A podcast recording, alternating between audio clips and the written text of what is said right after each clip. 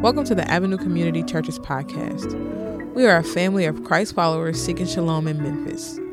We pray that you are encouraged by today's message, and as you listen, may the word of God shape you to be more like him.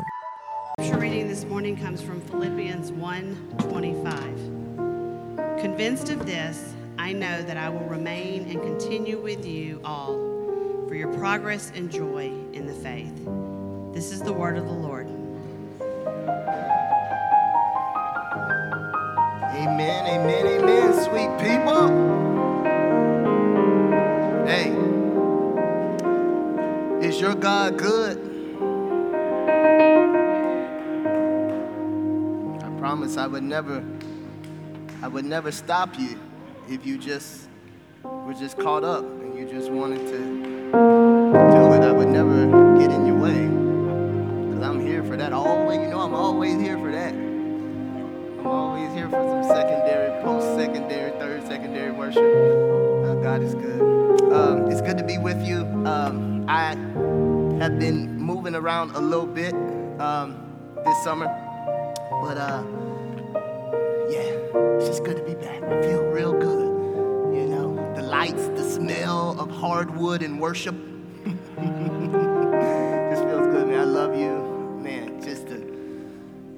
Man, how many of y'all love your worship leaders? Like, my. I really, uh, you know, I appreciate, I appreciate me some, um, some Hillsong, and I appreciate me some Maverick City, but I, I take Ak and Trey and Cara any day. You know what I mean? That's my people. Y'all think I'm actually playing, but man, that, oof, it's just good. You know, when you actually know the people and they know you, and you, yes, yes, Jesus, yes, amen. So, anyway, without further ado, before I get ready to get into my sermon, I am going to welcome up um, our newest candidates for covenant membership here at the Ave. So, if y'all would come on up real quick, and uh, I'm gonna ask um, one of those handsome elders. Man, y'all missed it. This morning we had our congregational meeting, and uh, let me tell you something, man. Shawnee Haynes was in there killing it, doing his thing thizzle. You know what I'm saying? He even gave us the introductory joke, pop, pop, bang. And then he, Lee came and finished it up. We will, uh, if, if, you're a covenant member and you weren't able to make it, uh, we will have some concise notes for you um, so that um, you won't be left out in the dark.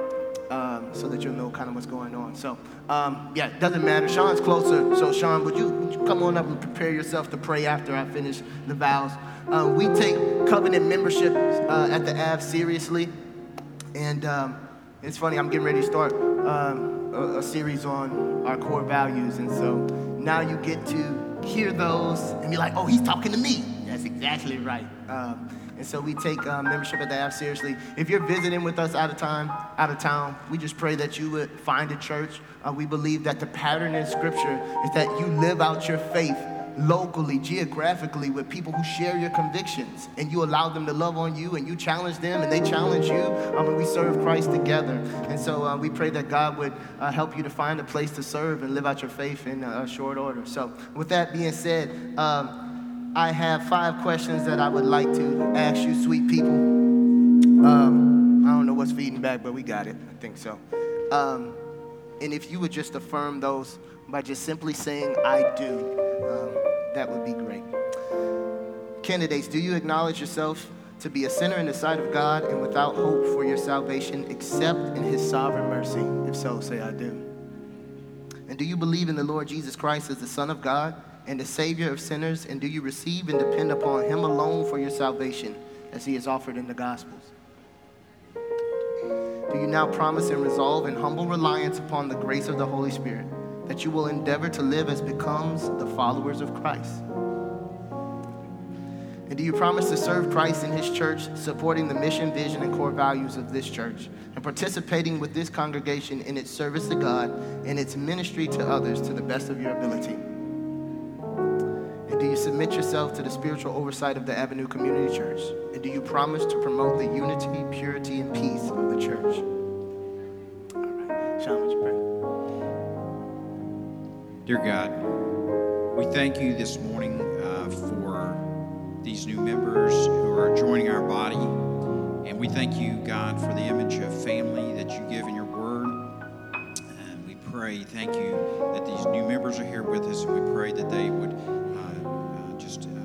grow uh, with us and us with them. Uh, we thank you, God, for the role that each of these new members has in this church that you intend and have ordained for them, Lord. Um, and just help them to know, uh, speak through your spirit to them, Lord, how important they are.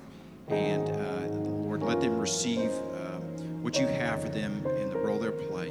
Um, God, uh, we thank you ceremony this morning, and we pray all these things in Jesus' name. Amen. Amen. Amen. You may be seated. Thank you, thank you, thank you, brother.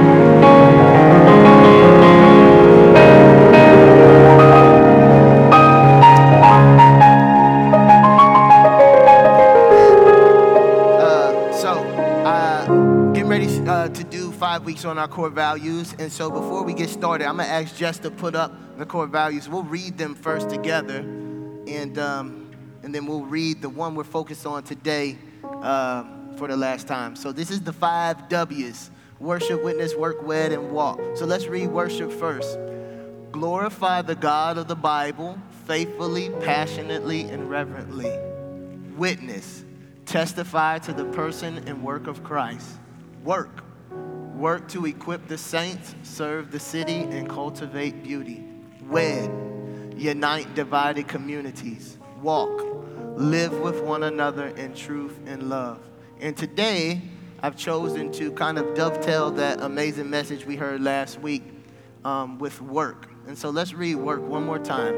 Work, work to equip the saints, serve the city, and cultivate beauty. Those are our five core values, and work is the core value that we'll focus on today. Um, and specifically, work has three different components to it. Um, when we talk about labor, we know that our salvation um, is not earned. We, we, we- this is not that kind of thing. We're not working to earn God's approval. Um, but we're working as an expression, an outworking of the new life that He's put in us. And the three ways that we want to intentionally work uh, is to equip the saints, um, to serve our city. We want our, our city to feel us and to miss us and to know that we're there, um, to, to delight that. The, we hope that the residents of 38122 and 117120 are happy that the Avenue Community Church exists and they pray for it to continue to go on. I thought it was a really beautiful thing when we purchased our building that even the building itself meant so much to the community that community members, believers and non believers, actually signed petition to keep it. I pray that they feel that way about the actual church. That even the secular people would be like, man, we don't even believe in Jesus, but we want those people to stay. You hope you pray that too. So we want to equip the saints, we want to serve the city and cultivate beauty. We want to be an agent um, that creates uh, pride and beauty in this community, that everybody feels uh, excited and proud to be a part of this neighborhood that the Avenue touch. But today, we're going to simply focus on one aspect of the work core value, and that is to equip the saints. Um, and I chose the one verse, it's one of my favorite verses um, in the Bible, especially as it pertains to growth, as it pertains to spiritual life and vitality. I'll read it one more time. Paul just says this Convinced of this, I know that I will remain and I will continue with all of you for your progress and joy in the faith. My favorite phrase uh, is, and, and maybe you've heard me preach that um, from time to time here, um, for your progress and joy in the faith. It just sticks out to me. Let me tell you a little bit about Philippians, right? Um, where is Philippians in the Old Testament and New Testament? No, it's not. It's in the old. Y'all playing around. It is. It's in the New Testament, right? And who wrote it? Jesus wrote it, right? It's kind of a trick question. Maybe, yeah, I'll give you that. But uh, this is Paul's letter. And it's one of four letters that we call prison epistles, right? Philippians, Ephesians, Colossians, Philemon. These are letters that Paul has written now to these churches and to one person. Um, and uh, he has written it as he was under house arrest. And what Paul wants to do is he wants to encourage uh, the Philippians to really live out their lives as citizens of this new heavenly kingdom. It's, he's, trying to help them understand this is the indicative, right? The gospel has happened. What does this mean for you? And so, what he's trying to get across to them is that you're no longer Romans primarily, you're no longer Philippians, you're no longer Jew, Greek, barbarian, slave, or free. Now you have a new identity identity, you have a citizenship transfer. Now you are citizens of this new heavenly kingdom, and he's encouraging them to continue to grow in their commitment to their service to God and to one another. And he uses, obviously, in that beautiful kenotic hymn, that emptying of oneself in Philippians 2. The best way to live out our faith is to use our Lord Jesus as the model for that, who, who being the very form of God, emptied himself. So, you know, the, only, one of the key principles, uh, the art of losing myself. What's that? Come on, that's Hillsong. What song is that? Oh, come on, somebody, I need the Hillsong vibes. Get, get him there. Come on. That was before the video came out, so you, you okay with it. You know what I'm saying? You okay. You okay. Come on. Come on now. God still uses broken vessels. That's right. That's right. Shando. Amen. but anyway, can we just, I love saying this, but Christianity 101. If you're not in the business of losing yourself, you can't be his disciple. Okay, let's just start right there because that's what our master did. He didn't count equality with God something to be grasped, but he emptied himself. So if you ain't willing to do what your daddy did, then you ain't willing to be his disciple. Christianity does not start with you, it starts with him. And our humble posture before him, what do you want for me to do? And so now we follow our Lord and we join him in emptying ourselves and trying to accomplish his will. And so, Paul encourages uh, these Philippians in chapter 1. Um, and he's, he really, he loves, he starts, he just thanks God for their partnership. Everybody say partnership. Uh, my, one of my favorite sermons at Downtown Church, my mentor came and preached it. And uh, he talked about the partnership in the gospel. Uh, and he encourages them as he, as he thanks God for their partnership in the gospel. He's sitting under house arrest and he's encouraging them hey, don't worry about it. I know I'm locked up. I just want to make sure you're still with me. I just want to make sure you're still with me but he's encouraging them like listen don't worry. Even though i'm telling you that the most amazing thing in the world has happened to us that our lives have been ransomed from the kingdom of darkness transferred in the kingdom of light even though i'm locked up don't worry it's still serving for the advancement of this great gospel. Don't worry don't trip. God is using even my chains. I know i'm preaching to somebody just grab that if you want that but so he's in, encouraging them to join in this life of emptying yourself and knowing that God is working all these things for his kingdom advancement. And so this message will be about discipleship, it will be about growth and the avenues philosophy on how we equip the saints, why it's important to us. And so as we think about that, um, I would like to just submit to you um, in the most concise version that I have, our philosophy on discipleship. Now, I was recently, I, I was asked to do a little video for the EPC, uh, and they were like, hey man, oh, we know y'all's church is growing. What's y'all's philosophy on discipleship? And I was like, oh, oh. And only thing I could say was this not that we want to remain here, but this is what I've noticed in five years. The discipleship at the Avenue is more organic than it is programmed. It's more caught than it is taught. And there's more variety in how discipleship happens than uniformity. Some of those things I want to maintain, some of those things I want to improve on. I'll say it for you. This is what, when I look at the last five years and how discipleship functions at the Avenue, I would just say this that it is more organic than it is programmed, it's more caught than it is taught, and there's more variety than there is uniformity. Some of those things I want to maintain, some of those things I want to improve on. But here is the spirit of discipleship at Avenue. I call it TAT D. Everybody say TAT D. All right, that is not things you put on your toes when you get fungus, but this is the Avenue's principle of discipleship. it's that we would commit to grow together for the sake of kingdom advancement. When we start talking about discipleship, I, um, I got one of my buddies in here who wrote a really cool essay that I'm reading through. And he talked, it's about parenting.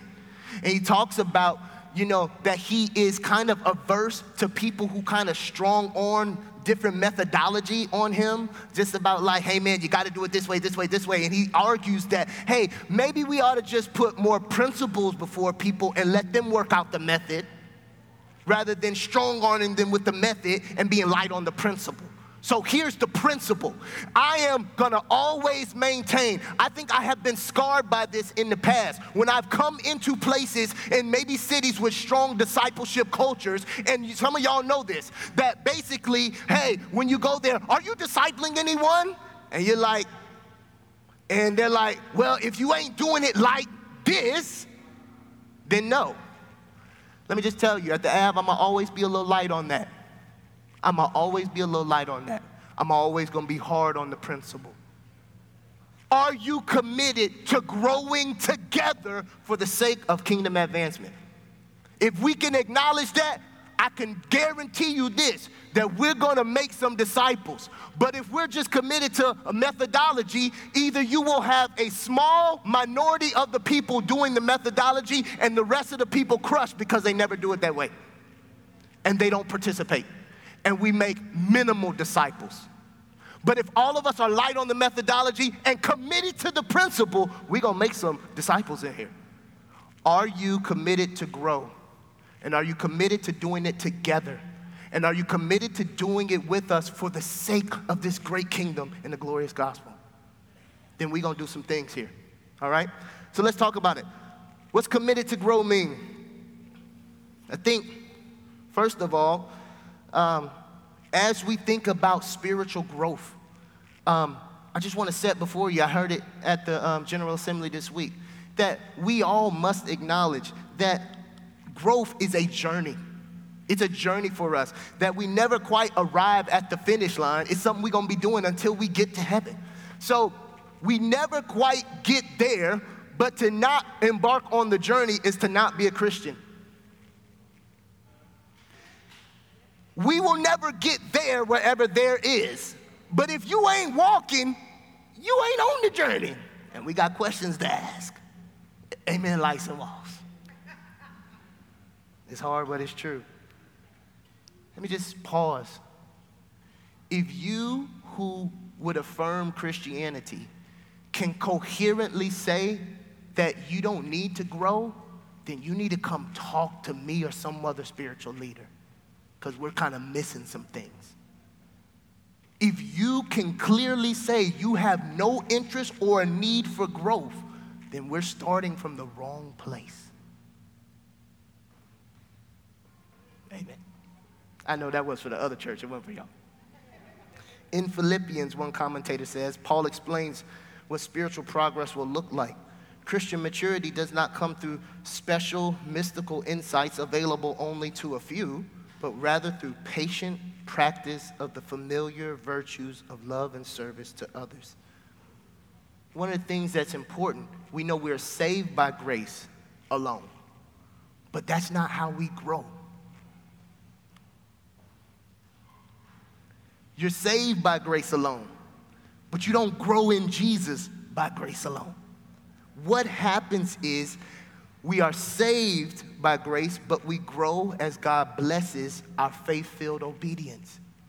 As we continue to take steps that show that we believe in that grace, we trust in what has happened for us on Calvary, God then blesses those obedient steps. And I want to invite you on that journey. Growth is not meritocracy, though. We don't grow. We're not trying to grow to earn, though um, we do need to. One of the things I'm going to preach in the next year is I want to preach a good theology on rewards. I think when I preached um, uh, Rebecca and Mackenzie's wedding, I preached from Galatians 6. And God tells him, He says, Hey, you need to do good to everyone. And you know what He says? He says, Because what you do, so you will reap. There's a benefit for following me. And guess what? Just like any good MTR, Teach for America, Memphis Public City Schools, or, or whatever school you teach at around here, you don't motivate your children to be obedient just by telling them, punishing them for what they're gonna do bad. You tell them, hey, little Johnny, I'm gonna give you 15 extra minutes at recess if you go ahead and sit in your seat, buddy. Come on, man. So if you are serving Jesus as someone who professes to be a grace centered person who doesn't understand that your good, good father got some good, good things waiting on those who trust him, you crazy. You crazy. Because ain't now one of us in here when our kids are doing the right thing and they rocking and rolling and they doing the things, we bless them. That's what we do. And if you don't think your God is waiting, willing to bless you for your obedience and your trust in Him, come on, man. Oh, yes, you got good daddy. He gonna do some things now. Come on now. But as we grow, just want to make sure our growth was not to earn our position, but we want to grow. Paul always, and even the uh, New Testament writers are always exhorting the New Testament churches towards growth. He's always saying, hey man, there's somewhere to go, there's somewhere to get to, right? Hebrews 5 and 12 just says this by this time you ought to be teachers. Everybody say, ought to be. But now you need someone to teach you again the basic principles of the oracles of God. You need milk, not solid food. For everyone who lives on milk is unskilled in the word of righteousness, since he is a child. 1 Peter 2 and 2, like newborn infants, long for spiritual milk. Everybody say, long for it. That it that by it you may grow up. Everybody say, grow up into salvation. Are you committed to the idea of growth? Yes, I know you came to Jesus because you wanted a safe shelter and a refuge from the world. And amen to that. How many y'all know He is a strong tower and the righteous run to it and they are saved? That is true. That those who abide under the shelter of His wings do find safety. But if you are only coming for the safety and the shelter, then you don't understand it yet. You don't understand the full thing yet because in Christ, there must be growth. We heard that last week. I don't need to kill it again. But when we start talking about growth or bearing fruit, like Damon preached about last week, the primary diet or the necessity for Christian growth is what do you think it is? It's the Word of God. And you can think of it a couple different ways.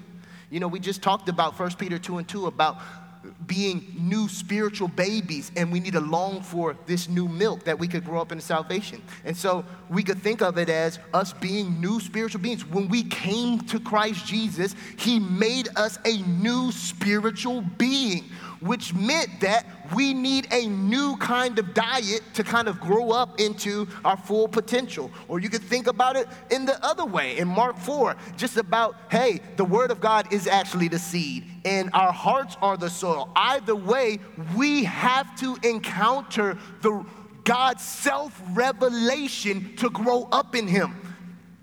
If you are coming to the scriptures and you think that all you are gaining from the scriptures are knowledge, then once again, uh, we're, we're being mistaken. If we want to get close to God, there's nobody who ever got close to the God of the Bible without encountering the God of the Bible.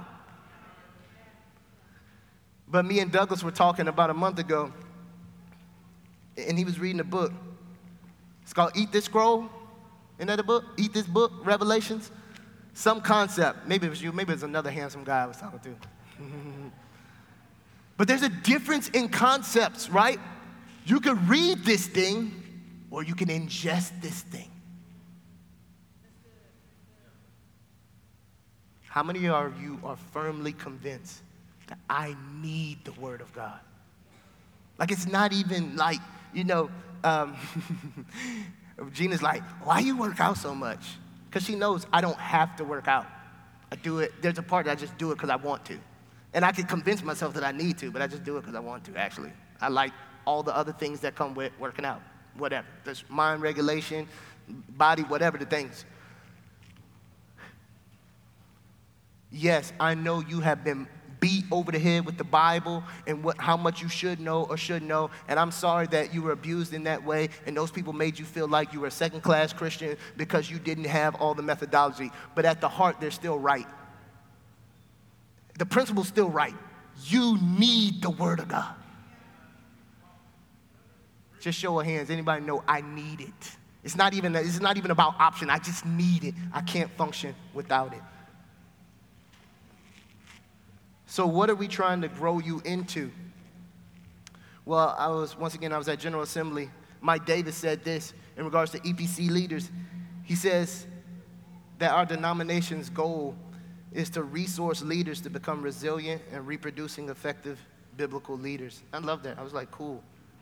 And I want, one of the things I want for you as we try to grow you into more of a mature disciple, all of us together, is to become more resilient, right? The world ain't gonna get any easier, but I hope our faith makes us a little more flint, toughens our skin up, makes us more resilient. How many y'all wanna be more resilient this year? But here, let me throw on the stage for you. we start thinking about my aim, the session's aim, what we are trying to grow you into, this is what I want you to see. Um, first of all, it's 10 things. And when we start talking about being a disciple, it's the, yeah, when we start talking about being a disciple, write this down first. What is a disciple? A disciple is an obedient follower of Jesus. A disciple is not a congregant. A disciple is not someone who goes to worship. A disciple is not someone who professes Christianity. How do I know I'm a disciple? I am an obedient follower of Jesus Christ. My life is ordered by His word. That's how I know, right? That's the concept of discipleship. I know we get caught up in the methodology oh, yeah, I have people over for pizza. That doesn't mean you're making disciples. A disciple is someone who is committed to obediently following their master, and our master is Jesus. Here's what I pray for you. Here's what I'm trying to push you towards. Number one, that at the Ave you will be a disciple who loves Jesus. And I want to be invested in teaching that when we worship, uh, because the love of Jesus is the basis for all we do. I was teaching at 3LR the other week, and they were like, Man, what does it mean to be a Christian? And I thought I could give them a whole lot of systematic soteriological definitions, but at the end of the day, I took them to John 4. And John 4 is at the conclusion of that woman's encounter with Jesus. She just came away saying, Jesus is better. He's just better. I love him. Hey, y'all, come meet a man who told me everything I've ever done. That is number one discipleship. Do you think Jesus is better? Are you in love with Jesus? Because if you don't love Jesus, then everything else will be a burden. It won't make sense. Why would you be sexually attracted to the same sex and choose to put those down for something unless you thought that was better? That's what we're talking about. White people been abusing y'all with theology and, and econo- economics for 400 of years. Why would you choose to worship with? Because I believe in something better. There's something more beautiful at the core of me. And I'm willing to put down the other things, subordinate them for my main thing. Why would you choose to stay in a dysfunctional, unhappy marriage? Because I believe in something bigger and better. If you cannot tap into your love for Jesus as the impetus and catalyst for your behavior, you are a legalist. So I want to disciple you in how to access that love for God so that you don't do it begrudgingly. Here they go asking me for more money. Keep your money. We don't need your money. Keep it. Man, I love Jesus. I love his kingdom. And if you're telling me that building can help more people get to know him, take more of it. What you do has got to be motivated by your absolute love for your good, good Father who has turned your world upside down. And I want to teach you how to know it and access it. I want to teach you how to express it.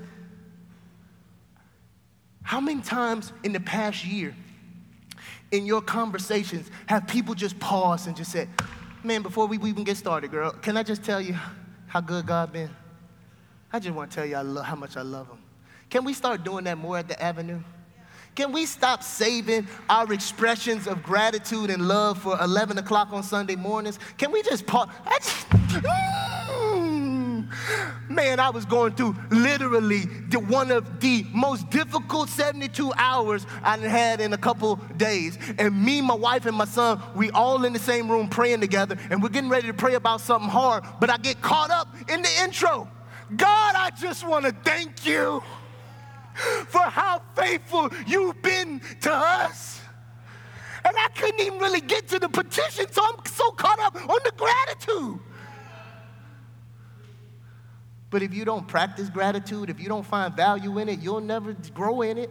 I want you to grow in it in your love for Jesus and your expression of it. I want you to grow. And I, at the end of the day, if we send you off to another church, I want you to be a disciple who cherishes the disciplines. Like I believe in prayer, like I believe in the word, like I believe in worship, I believe in meditation. You know, I know that's getting old because that's once again in the legalist category, but I want to know if there's some people who still believe. I believe in the word, I believe in prayer, I believe in worship.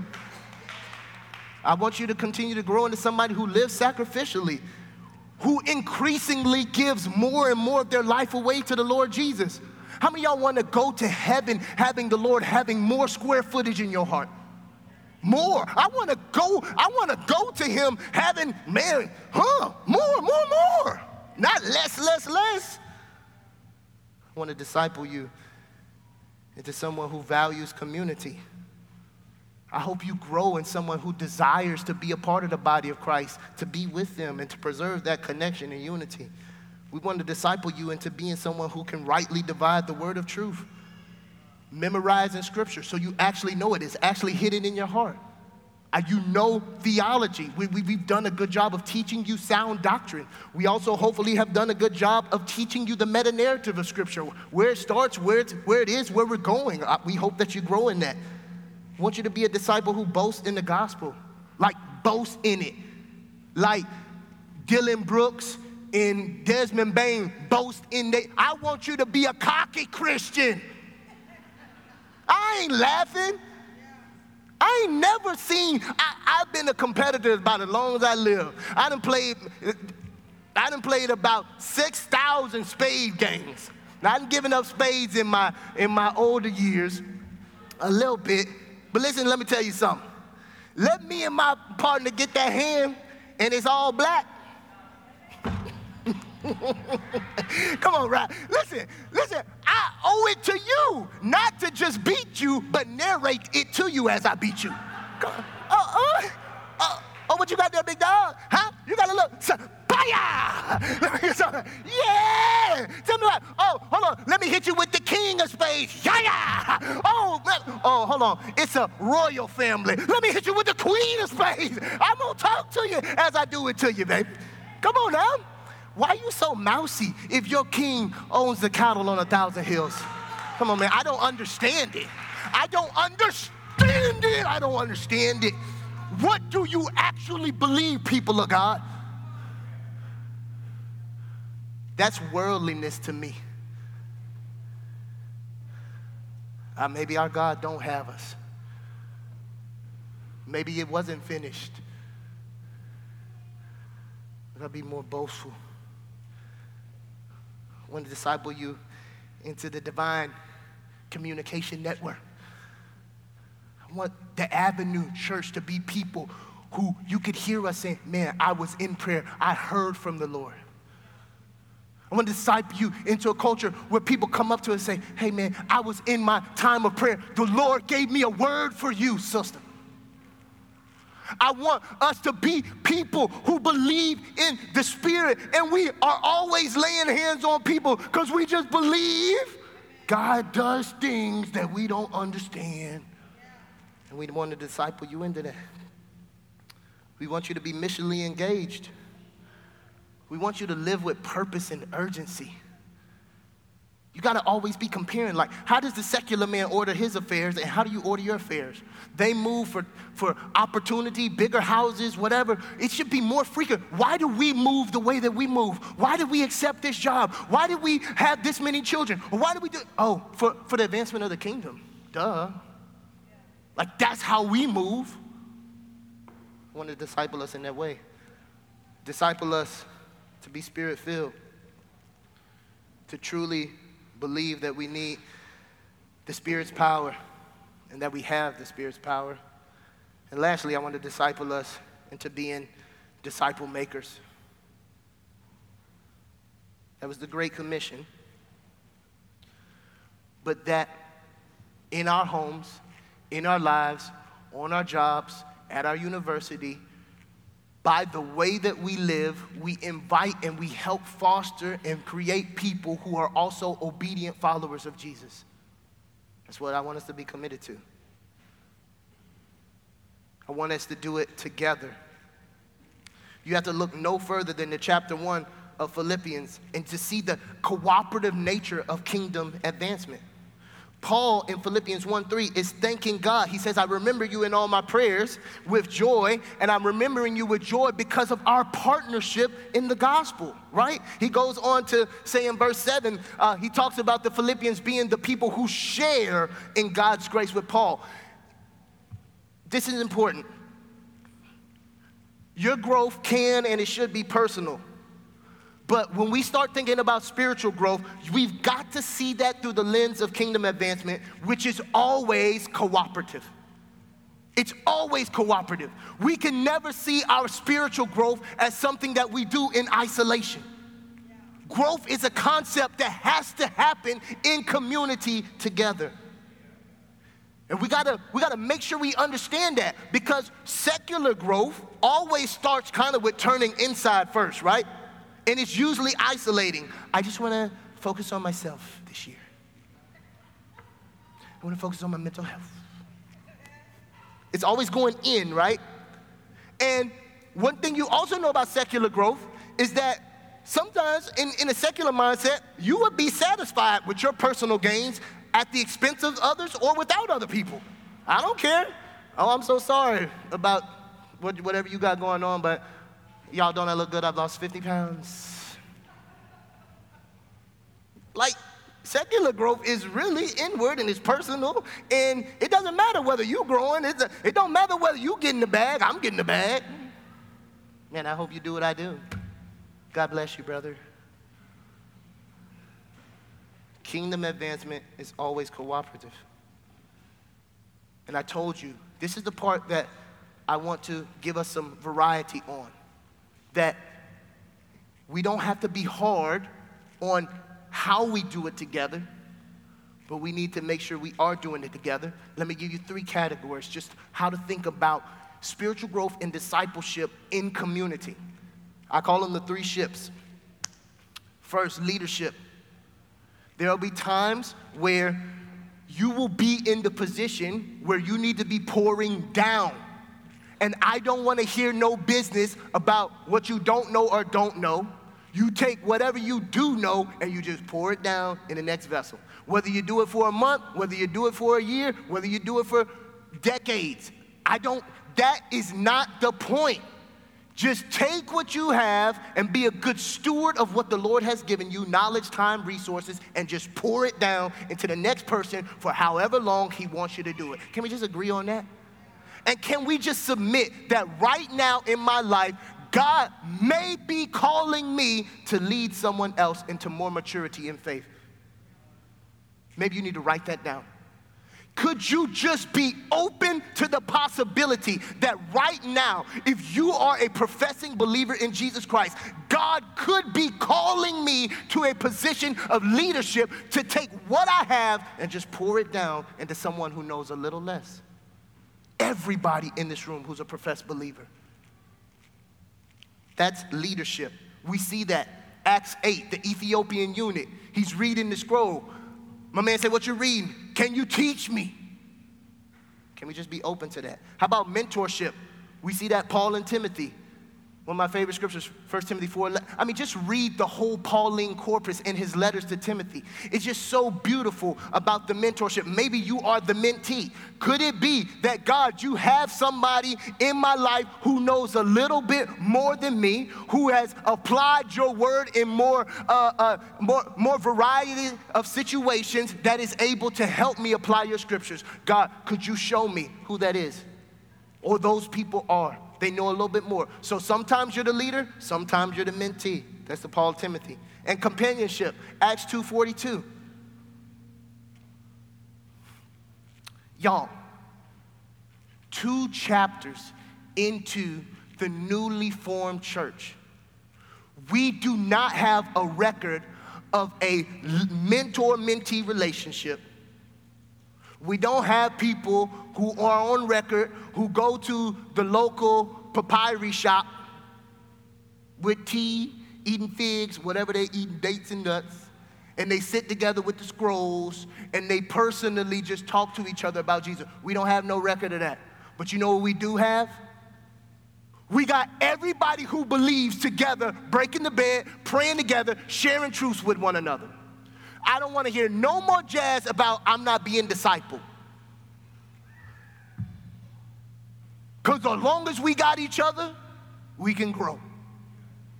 And it might not be the season for one on one mentorship. And if that is what you're waiting on, if that is your excuse for why you're being lazy and unintentional about your faith, uh, I'm rebuking you, clearly rebuking you right now. That ain't in the scripture. That is not in the scripture that the only way you can grow is by having one person invest a certain amount of time in you for a certain length of time. That ain't in the word. That is a picture of discipleship.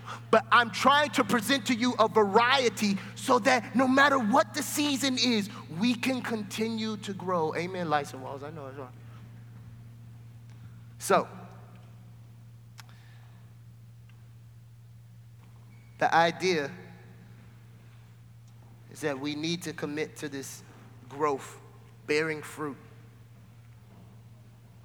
so that the kingdom can advance. Tony Evans says three things about fruit. I've heard him preach it several times, but he says three things about fruit that we need to know that a fruit always bears the nature and the character of the tree that it comes from. So bananas don't come off apple trees. That's not how it works. Fruit is always visible. So you can't say, oh, I got fruit. It's just what Damon preached to us last week. All you got is leaves. You do not have fruit on you. So here's the thing don't y'all love when your favorite NFL player or your favorite singer accepts the award? And it's like, man, I just want to thank God for my humility. It's like, oh no, you can't pronounce the virtues on yourself. you can't do that. That's not how it works. I'm a really humble guy. You know, usually when people in trouble, like, I don't give anybody any problems. It's like, oh, I'm not sure you can say that. We got to ask the other people around you. You can't pronounce fruit on yourself, it's always visible. You can't fake people. If you throw a foot, uh, if you put a nine iron in my hand and I start doing this with it, when I show you who I am, you need to believe me. Okay, if I take that nine iron and I start doing this, you need, oh, that brother don't know how to golf. Some of y'all like, what is a nine iron? Is he talking about a Glock? You know, right? Some, some of y'all was real confused right there. Fruit is always visible and it's unmistakable. I think the, the one that is important for us, especially as it relates to committing to grow together, is that he, Tony says fruit is always beneficial to others. Other people are supposed to benefit from your growth in Jesus. That's what it's for. As he grows you, other people are supposed to pluck off that tree and be blessed by it and say, Praise God. He says the only fruit that benefits itself is rotten fruit. The only fruit that benefits or eats itself is rotten fruit. We don't need no rotten fruit. We need you to commit to grow. not so that you could feel better about your Christianity, but do you realize there are people in your row who are utterly dependent on your growth in Jesus? They need you. And we want to do all of it for the sake of kingdom advancement. When I went to GA and you're surrounded in that room, uh, y'all, y'all missed it. First of all, everybody loves um, Aaron and Katie, and uh, we just want to keep them in prayer. They keep raising their support. But on Tuesday night, when Gina and I got there, um, we commissioned almost uh, maybe a half dozen missionaries. Sierra was one of them. And, um, you know, it was that moment the Lord just needed to refresh my heart and sober me up, sitting in a room with 4,000 people hands pointed one way, our hands lay, placed on all these missionaries that we're about to send out, that we are a part of something that is so much bigger. And I know, you know, when, when we're just doing our routine thing, that sometimes it gets, man, this thing's monotonous and what's the purpose? But man, we gotta be reminded that we are a part of a big thing. We are a part of a big thing. Do you remind yourself of that? Think you need to. Because God's kingdom is advancing.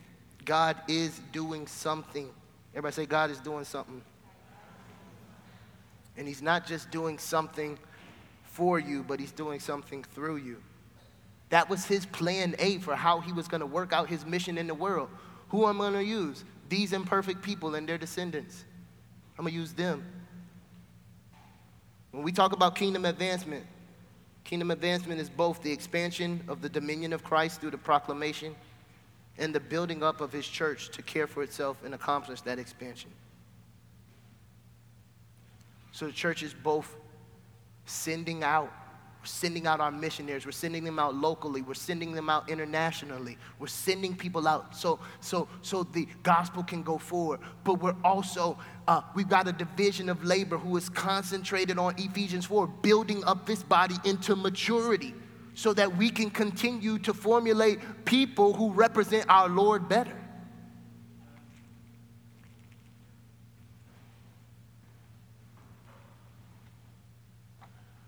This is not like, hey man, you know what? This year, I want to get healthier.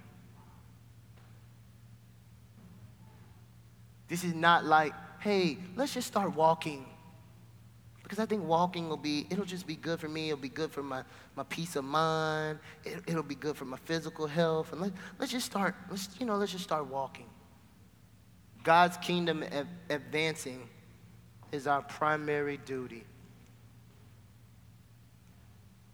Those who kind of study military history know that there's this thing called conscripts where you get drafted. And I don't care what nation you're under, the greatest nation or the worst nation.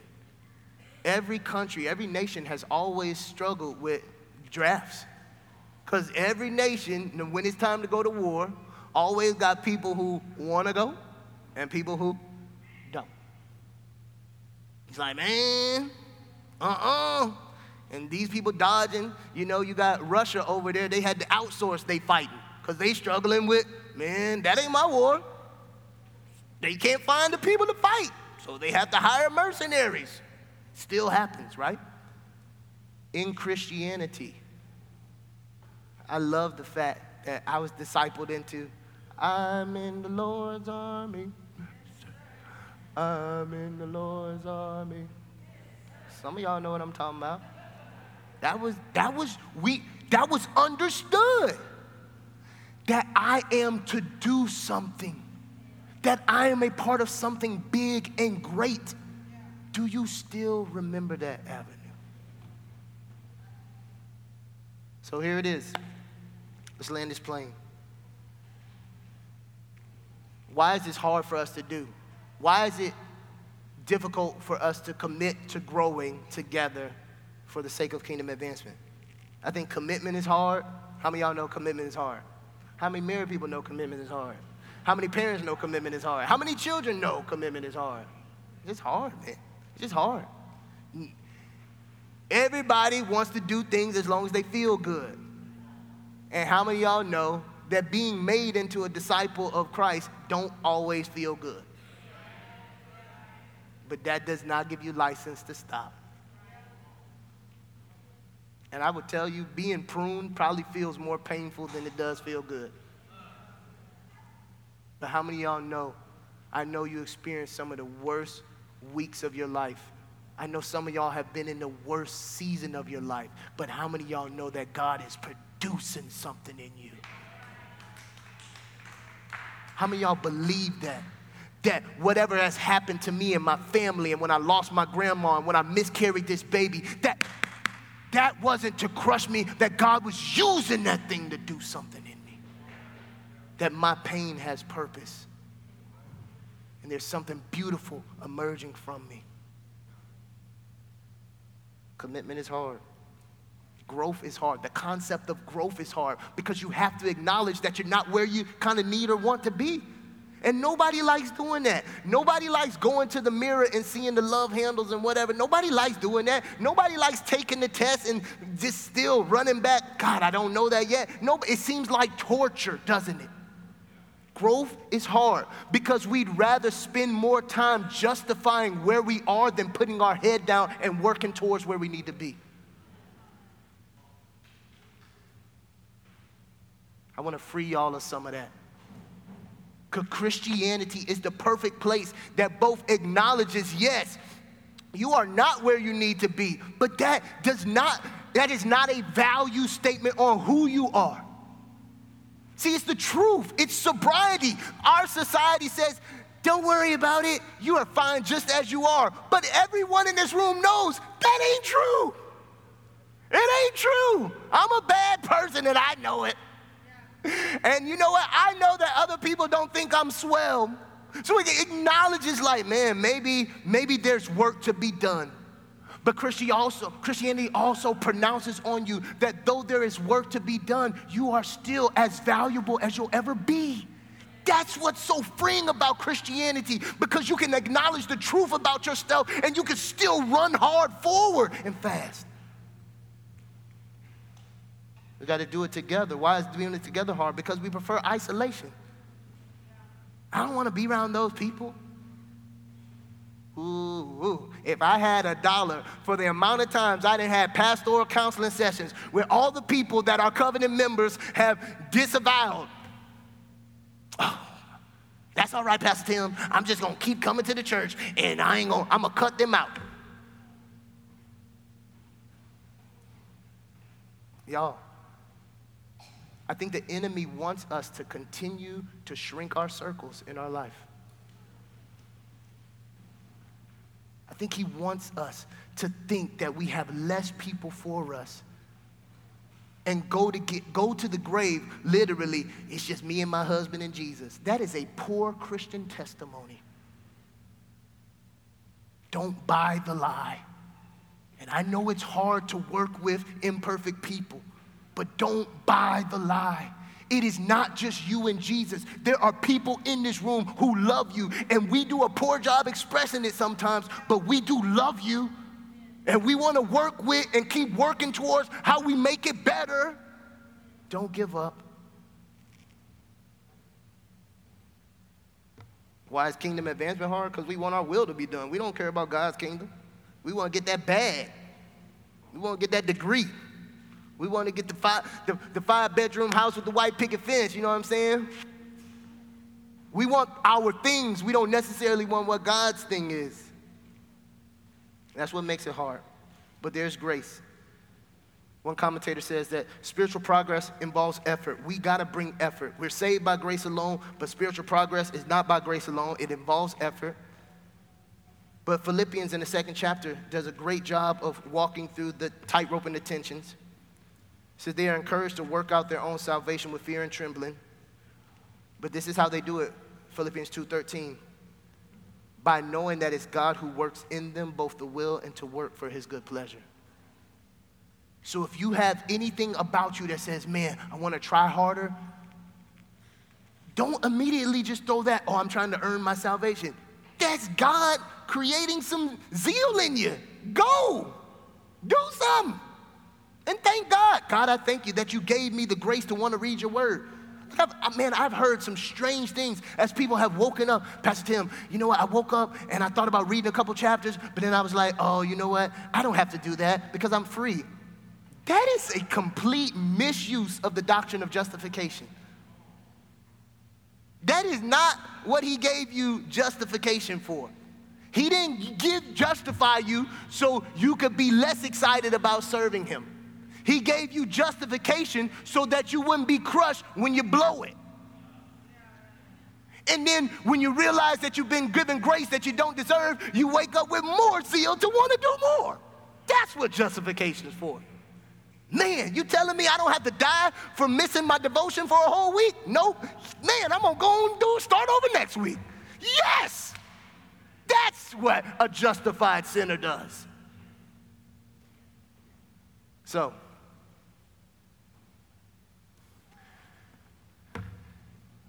I love it. You got your degree, praise God, sister. It, it does not directly impact our kingdom advancement. Brother, you lost them 60 pounds, you got you a six pack, man, you look great, bro. It don't directly affect our kingdom advancement. But I tell you what does. Your spiritual growth matters. It matters to us. And we are rooting for you and we love you.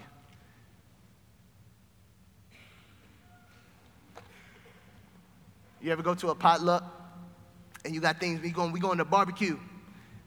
It's like, oh, I bought the, the ribs, the brisket, and then all of a sudden somebody brought spaghetti. Brother, this is a barbecue. The potato salad, the chips, the salad, you know, we need the hot dogs, something that go with the thing. What you bring to this potluck matters. I pray that you would prayerfully consider that. Go back to those 10 things on your own time and maybe just pray. It's like, Lord, would you help me to become more of this as an expression of my life in you? And I pray for our church that we just continue to grow up into this maturity, that we would truly believe and we would submit to the principle that we would commit ourselves to growth and we would commit ourselves to doing it together and we would commit ourselves to doing it for kingdom advancement. Pray for us this week.